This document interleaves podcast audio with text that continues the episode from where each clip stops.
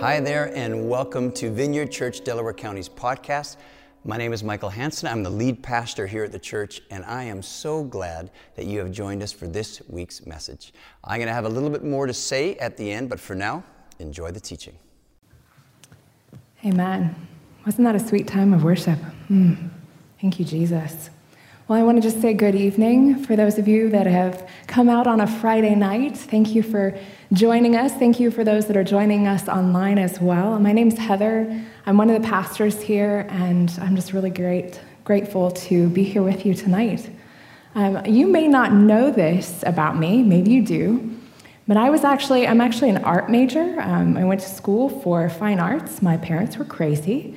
Uh, they knew I wanted to be a graphic designer, so I knew I wasn't going to be a starving artist, but uh, that was my major. And my last semester of college, I got a really incredible opportunity to actually travel overseas.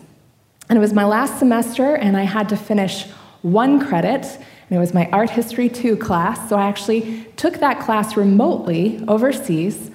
And what was pretty incredible about doing that is that I got to travel as much as I possibly could, right? When you're over there, you do as much traveling as you can.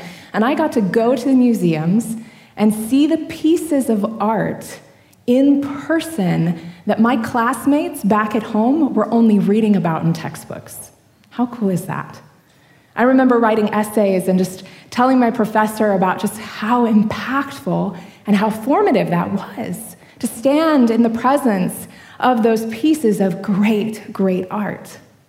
Now, it's so interesting when you're over there, especially as a student, because you get into a lot of museums for free, and you notice that there are a ton of people that come to see these great masterpieces in person. I mean, they will stand in the longest lines and for hours um, just to get into the Louvre, for example, they'll spend a lot of money. And did you know this? You cannot actually get through the Louvre in one day. So they'd probably have to come back again, spend a whole lot more money just to be able to see a few more of the pieces that they came to see. And, and I watched this over and over again at every museum I went to, and I realized, you know, people are willing to do pretty much anything to stand in the presence of a great piece of art. And it was interesting when I was actually in the Louvre. I call this, um, this experience my Mona Lisa mosh pit experience because when I finally, finally found the Mona Lisa, it took a while. Uh, when I finally found it, there was such a large crowd of people. I was like, it must be in there somewhere because this whole crowd of people were pushing and shoving, trying to get to the front of the crowd just to take a picture of the actually very surprisingly small Mona Lisa who is smiling behind a plate of glass. That experience of seeing these pieces in person really started to, to just impact me as, as a person. And, and I realized, you know what? Great art does that, doesn't it? It stirs something in your soul. It really does. Whether it's great pieces of music or a beautiful masterpiece or a good old folk song or a really great film. These pieces of art or, or a novel that you've just read over and over again, these pieces of art aren't just inspiring and they're not just enjoyable for the mere fact that we like them, but there is something about these great pieces of art that you don't actually really see and understand the piece at just a first glance that, that it's actually created, great works of art, timeless works of art are actually created that you would come back over and over and over again to either watch the film numerous times or listen to the song numerous times or, or come back to the piece of art and, and see a brushstroke you didn't see before. Most great pieces of art, art that are timeless require you to come back again and again and again.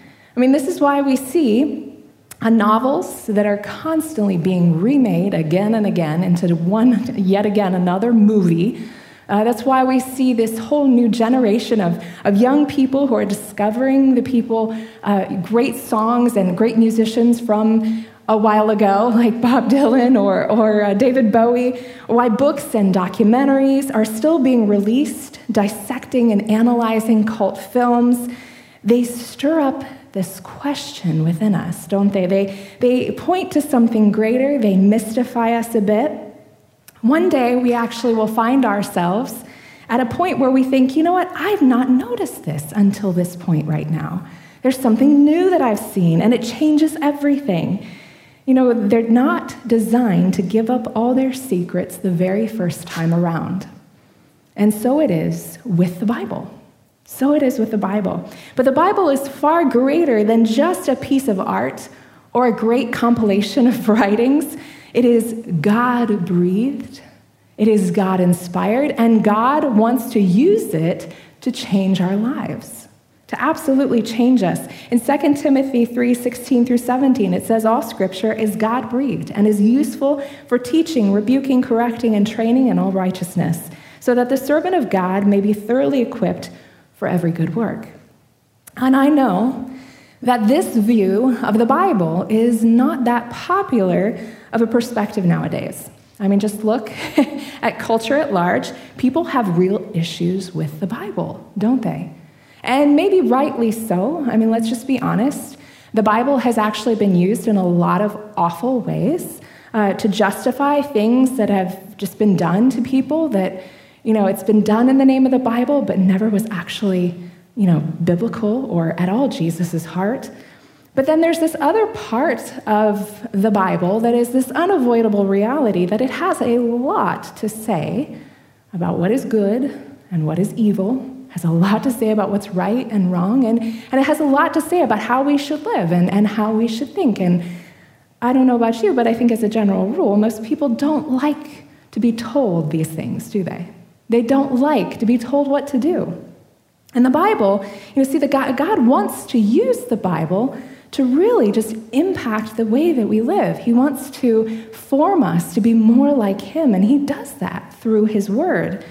But the actual way that, that the Word starts to change us over time is not by a bunch of copy and paste to do's or don'ts. You know, it's, it's just not a bunch of do's and don'ts. It's, it's really forming us slowly over time in a context of relational intimacy with God.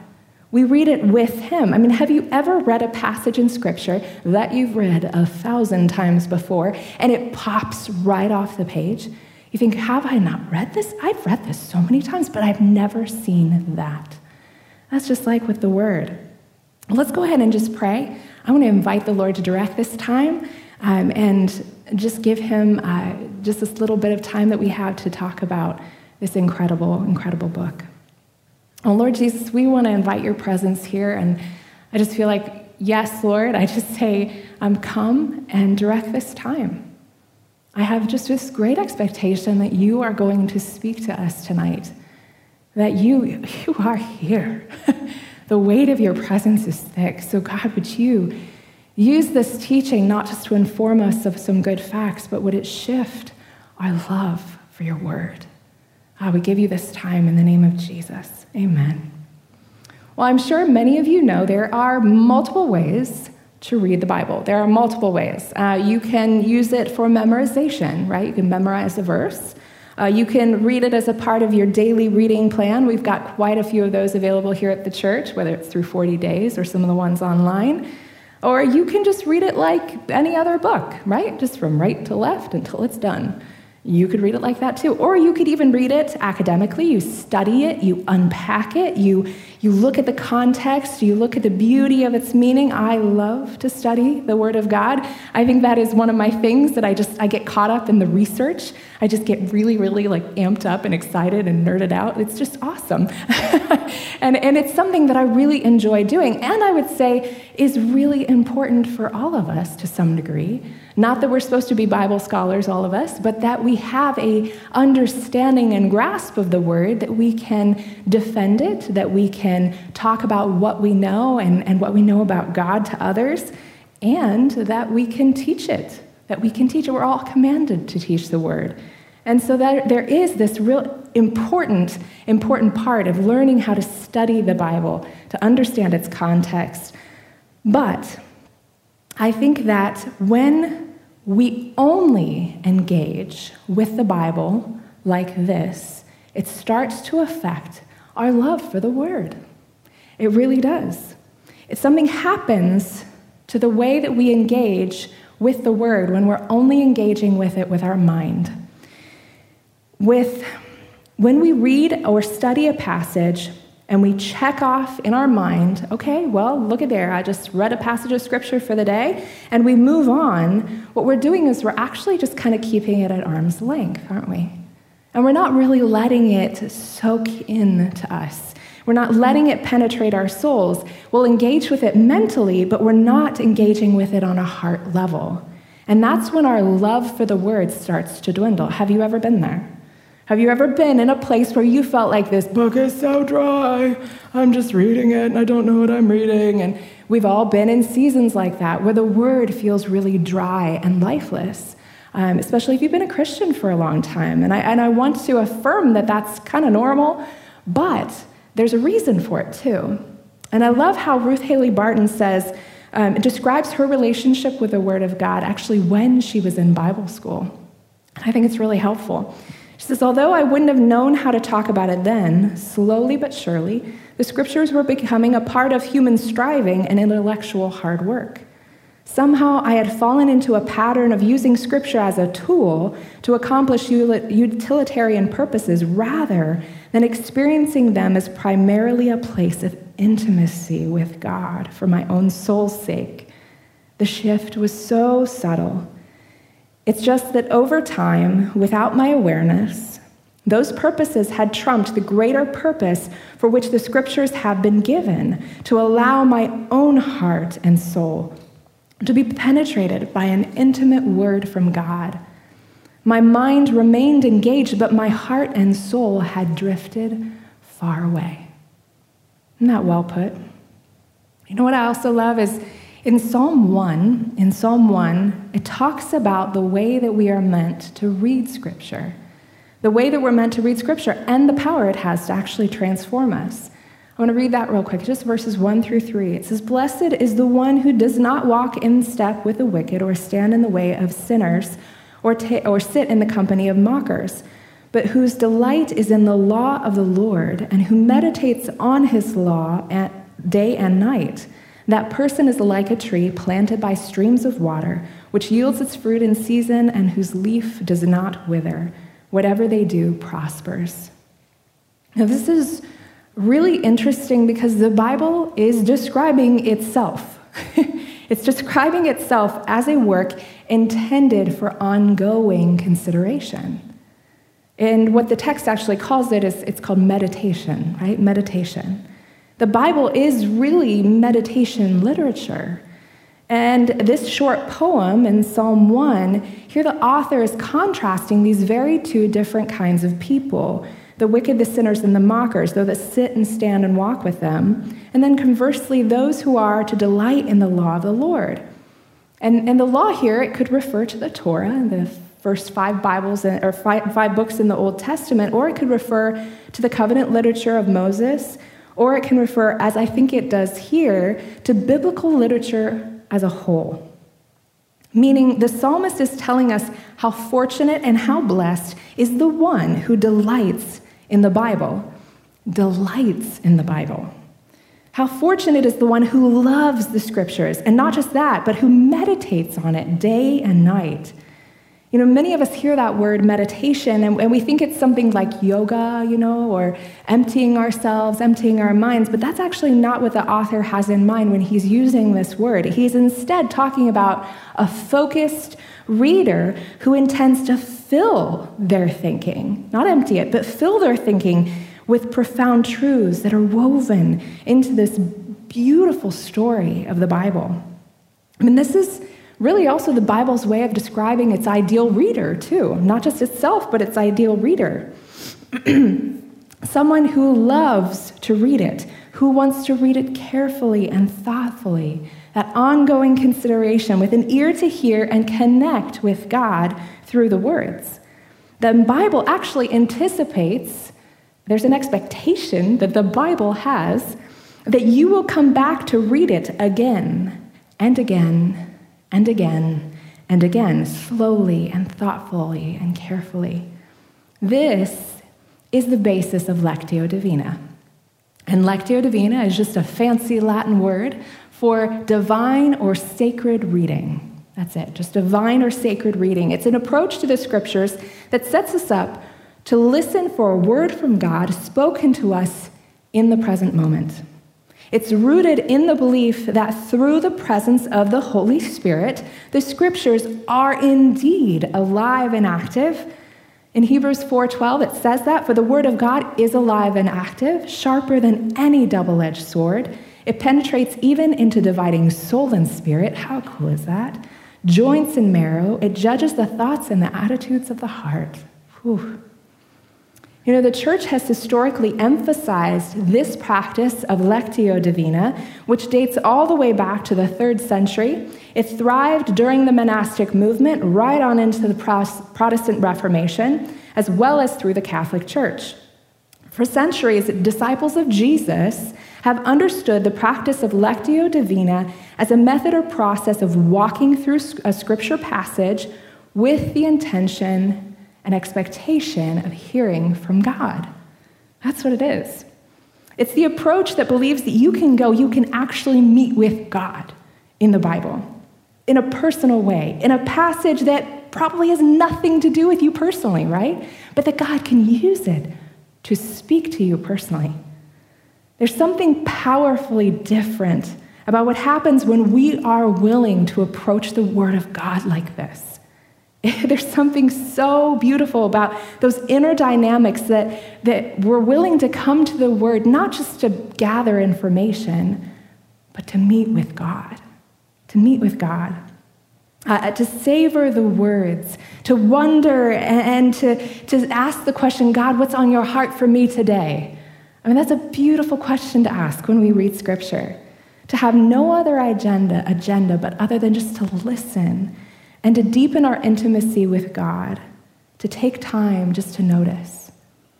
You know, this book, this library of writings, both human and divine, has this unique power to form and change our lives. It's really amazing. And, and what's beautiful is you don't have to have a Bible degree to do that. It can be anybody, it really can be anyone. You can come to really delight in the scripture and, and to meditate on it day and night. You can come ready to receive from God. You can get shaped into a powerfully just rooted tree that can never be uprooted from Jesus. And I want that. I want that. I want to be rooted in Jesus. Dietrich Bonhoeffer describes Lectio Divina like this He says, The word of Scripture should never stop sounding in your ears and working in you all day long, just like the words of someone you love. And just as you don't analyze the words of someone you love, but accept them as they are said to you, accept the word of Scripture and ponder it in your heart, as Mary did. That is all. You don't need to ask, How shall I pass this on? But what does it say to me? Then ponder this word long enough in your heart until it has gone right into you and taken possession of you. Oh, that's beautiful. See, in this listening stance, Scripture becomes an instrument of God's control rather than a tool that we control for our own purposes. But this takes obviously some intention, doesn't it? I mean, it's, uh, it's hard to, to come to Scripture and really create space for God to speak. I mean, it's so much easier just to come to the Bible, look for a good few nuggets, a, few, a couple quotes, and or maybe use it to, you know, to defend you know, and argue with somebody, or, or just use it to, to skim the surface and then check it off for the day. I mean, it's so much easier, but, but God is asking us to do the hard work of slowing down when we read Scripture. And isn't that hard? I mean, it is hard not to fall asleep when you're starting to read the word and you're slowing yourself down and you're waiting and you're trying to notice. And I know that it can be frustrating. It can be frustrating to try to learn how to lean back into that time uh, but I think most of us, it's because we live in such a hurried and fast paced society. We want it now. God, tell me it now. You got like five minutes, so go, you know? instead of, of waiting, instead of leaning back and, and, and taking it very slow. Because that is actually how the Bible is intended to be read slowly, over and over again, day and night. It's, it's meant to move forwards and backwards through with long bouts of scripture and short little sessions, slowly and carefully and on, with ongoing consideration, with these new insights that God continues to speak to you. This is what the invitation of Lectio Divina is. So I want to just transition into then what does Lectio Divina actually look like? What are the steps? Because it is a method, it's, it's a way that we can walk through Scripture with some kind of like guardrail as we, as we enter that time. And Lectio Divina is, is, unfolds in five specific stages. And I want you to think of the five R's the five R's ready, read, reflect, respond, and rest. And I want to walk through each step just briefly here, and then in a little bit, we're actually just going to practice it. We're going to practice it together. You can use any passage of Scripture for this passage. If you're brand new to this uh, practice, you can start with one of the Psalms, or you can start, start with a passage in the Gospels, so maybe a story about Jesus. That'd be a great place to start. The first thing you do is you ready yourself. You once you've selected that passage, you just prepare to meet with God. As simple as that. And it means turning off your phone, it means throwing it away in the trash, and it means setting it on fire. I'm just kidding. but really, like put it in a different room, turn it off. It is such a distraction when it comes to our time of just reading scripture alone with the Lord. So um, after that, just sit somewhere comfortably, quietly, in a solitary place, and don't rush through it. You're here to hear from God. So, in this moment of readying yourself, just invite the Holy Spirit to come and to speak to you. Uh, and, and just sit there in that place of silence for just a couple minutes. Help it just to help you dial down and to quiet and calm your mind and your heart. And then, then you read the passage. You move into the second, the second piece here. You read it slowly and carefully, and preferably, if you can, read it out loud. Try reading scripture out loud, because believe it or not, classical and historical meditation literature is intended to be read out loud. Because what it does is it slows down the process and it channels your focus, so take your time. And as you move through the text, pay close attention to what the words, the words or ideas that draw your attention in unique ways. If something strikes you, pause for just a second. There's no need to rush on forward. Turn that word or phrase over in your mind before you move on to the next word or phrase. And when you hit the end of the passage, just stop and reflect for a moment. And then you go back into the beginning of the passage. You read it again, and this time it's the second time you're going through it. You're going to take the text personally. Instead of looking at the context, you're going to look at it through the lens of how does it intersect with your life, your thinking, your season, that you're going through right now. Ask, what do I need to know or be in light of this text? And what does it mean for my life today? Consider circling or underlining some of those words or phrases that stick out to you as you read it that second time. And then you read it one last time.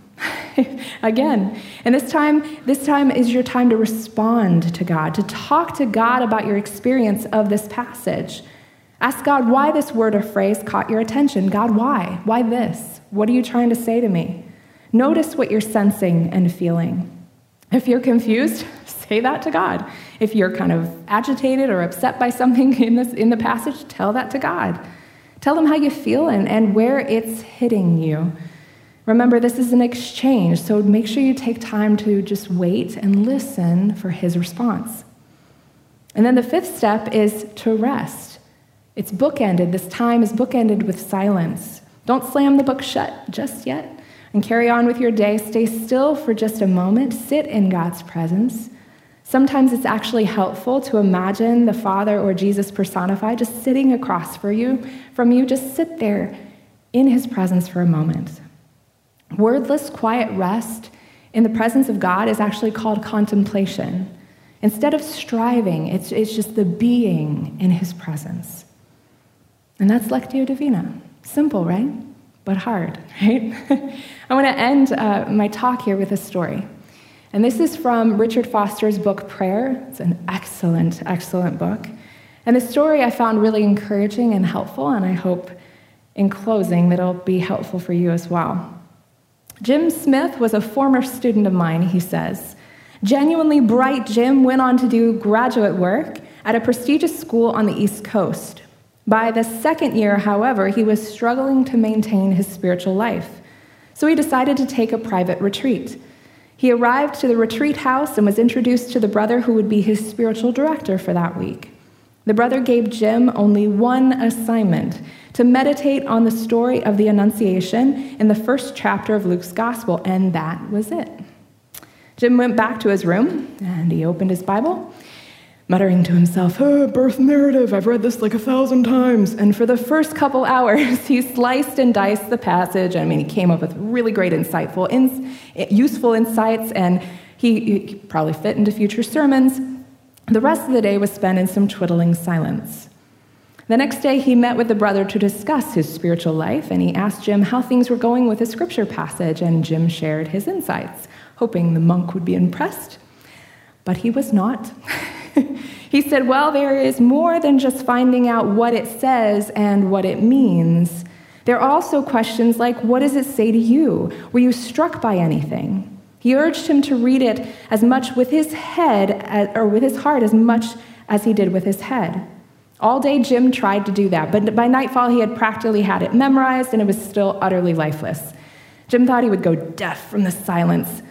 The next day, they met again, and, and Jim was just honest. He was discouraged. And the brother said to Jim, Jim, you're trying to control God. Go back to the passage, and this time, open, be open to receive whatever God has for you. Don't manipulate God, just receive.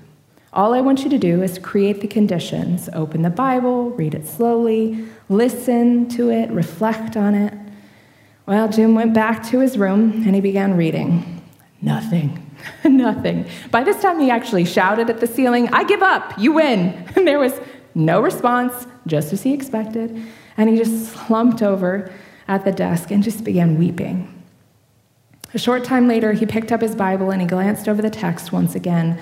The words were familiar, but somehow different. The opening words of Mary's response became his words Let it be to me. Let it be to me. The words rang round and round in his head, and then God spoke. It was like a window had suddenly been thrown open, and God wanted to talk friend to friend. What followed was a dialogue about the story, about God, about Mary, about Jim.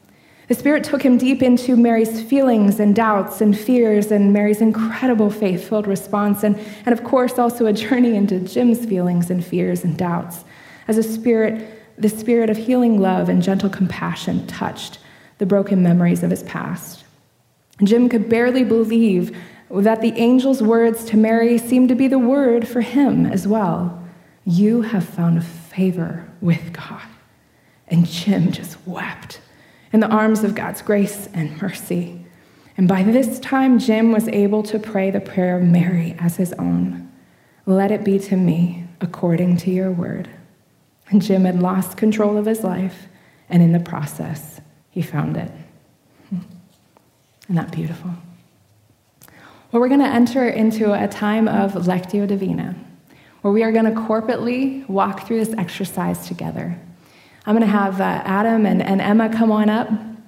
We're going to walk through the steps um, one by one, and I'll be here to guide you. And, and, don't worry about the time. I have my clock or my phone. Um, I'll worry about the time. You just sit back and enjoy um, and just walk through each step with me. So I'm going to open up our time in a word of prayer. And we're going to be silent for just two minutes. And I know that's going to feel like an eternity, but we're just going to do it for just two minutes. And uh, I'll watch my timer, I'll let you know. But this is the time where we want to dial down, right? We want to dial down and quiet our hearts and minds and not fall asleep, which I know will be really hard on a Friday night. For some of you, this is the first time you've stopped all day, and I totally get it. But I encourage you stay engaged and be expectant. Be expectant. So, Holy Spirit, we ask you to come. Holy Spirit, come. Lord God, would you speak to each one of us tonight through your word? Would you sanctify our imaginations in the name of Jesus? Would you direct our attention that we might hear from you tonight?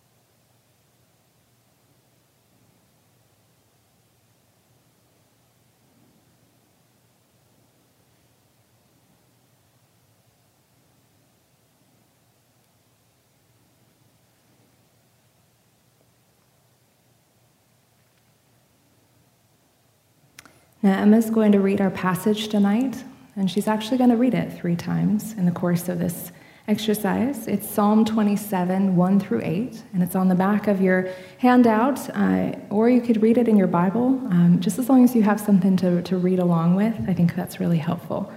And as she reads, I want you to take note of any words or phrases that stand out or catch your attention. This is a time to just listen and notice. That's it, just listen and notice. And when she's done, we'll pause and I'll come back up.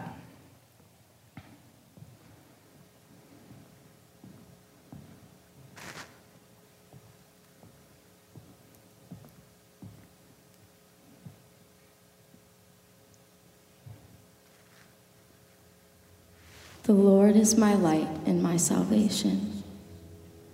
So why should I be afraid? The Lord is my fortress protecting me from danger. So why should I tremble? When evil people come to devour me, when my enemies and foes attack me, they will stumble and fall. Though a mighty army surrounds me, my heart will not be afraid. For even if I am attacked, I will remain confident. The one thing I ask of the Lord, the thing I seek most, is to live in the house of the Lord all the days of my life, delighting in the Lord's perfections and meditating in his temple. For he will conceal me there where troubles come, and he will hide me in his sanctuary.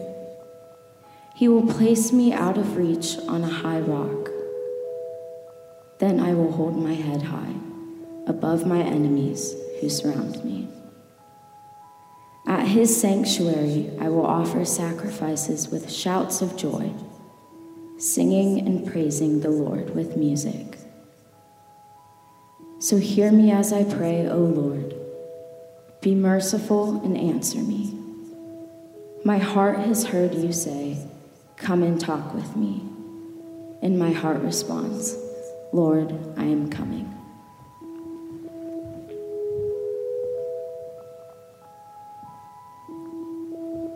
As we read the passage again, this time allow the passage to connect with you personally. What is resonating in your mind or in your heart in this season of life? Consider underlining or circling the parts of the passage that stand out to you, no matter why. We're simply identifying and we're noticing. And once she's done, we'll pause and then I'll come back up.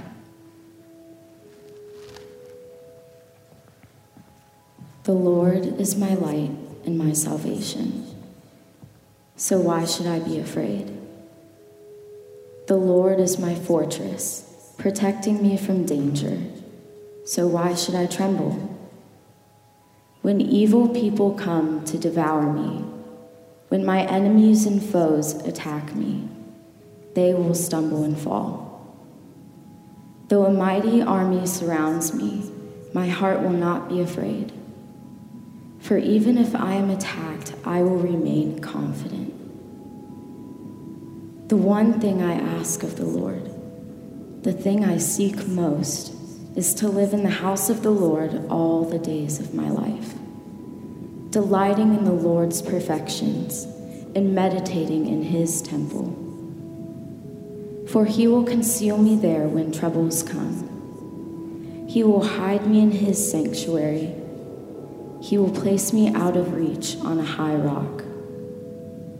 Then I will hold my head high above my enemies who surround me.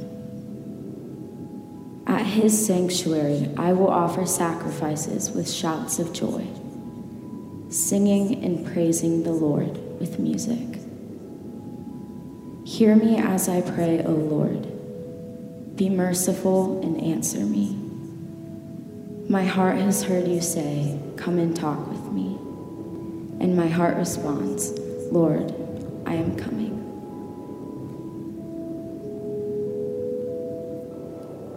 As we read the passage a final time, ask God why these words or phrases caught your attention. Talk to God about how they impacted you and what they might be saying, what He might be saying to you.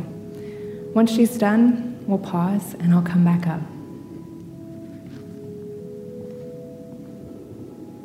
The Lord is my light and my salvation. So why should I be afraid? The Lord is my fortress, protecting me from danger. So why should I tremble? When evil people come to devour me, when my enemies and foes attack me, they will stumble and fall. Though a mighty army surrounds me, my heart will not be afraid. For even if I am attacked, I will remain confident. The one thing I ask of the Lord, the thing I seek most, is to live in the house of the Lord all the days of my life, delighting in the Lord's perfections and meditating in his temple. For he will conceal me there when troubles come. He will hide me in his sanctuary. He will place me out of reach on a high rock.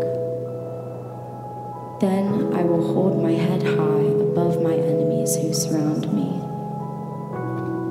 At his sanctuary, I will offer sacrifices with shouts of joy, singing and praising the Lord with music. So hear me as I pray, O Lord. Be merciful and answer me.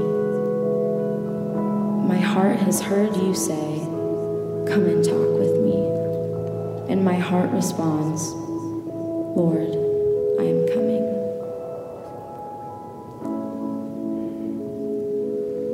We're going to end our time in quiet, in God's presence for just a minute.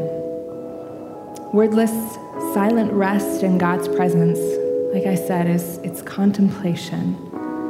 Whenever you feel like you've heard something from God, and whether you have or maybe not, what we do is in this time is we just relinquish those expectations, our thoughts, and we just simply rest in His presence with grateful hearts, trusting that whatever, whenever our gaze is on Him, He is ministering to us. So let's wait for just a moment.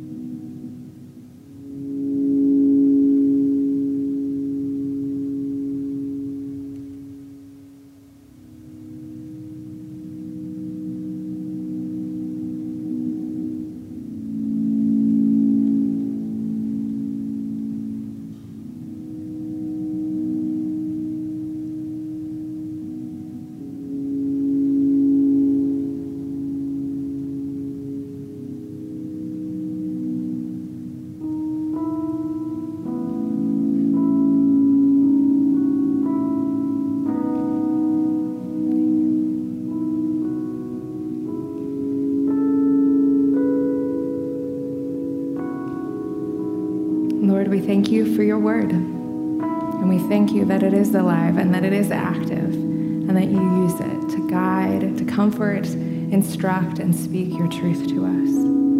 We do. We thank you for this time, and we ask that you would just continue to use the phrases in tonight's passage to speak to our hearts. Amen. I want to thank you for coming tonight, and I want to encourage you to definitely try and make it out for our next 40 days event. It's actually this Thursday. It's following Jesus to the cross, and it's going to be an interactive experience. We'll have stations of the cross set up. There's going to be readings and art. and uh, it's a chance to meditate on Passion Week. You can come anytime on Thursday between 7 and 9 p.m. or on Friday, really all day. You can come whenever you can from 9:30 a.m. to 8:30 p.m. It'll be open here at the church. We'll uh, also be posting it online for those of you um, Friday at 7 p.m. as well. I just hope that you have a wonderful evening tonight, and we look forward to seeing you this weekend at the services. Bless you guys.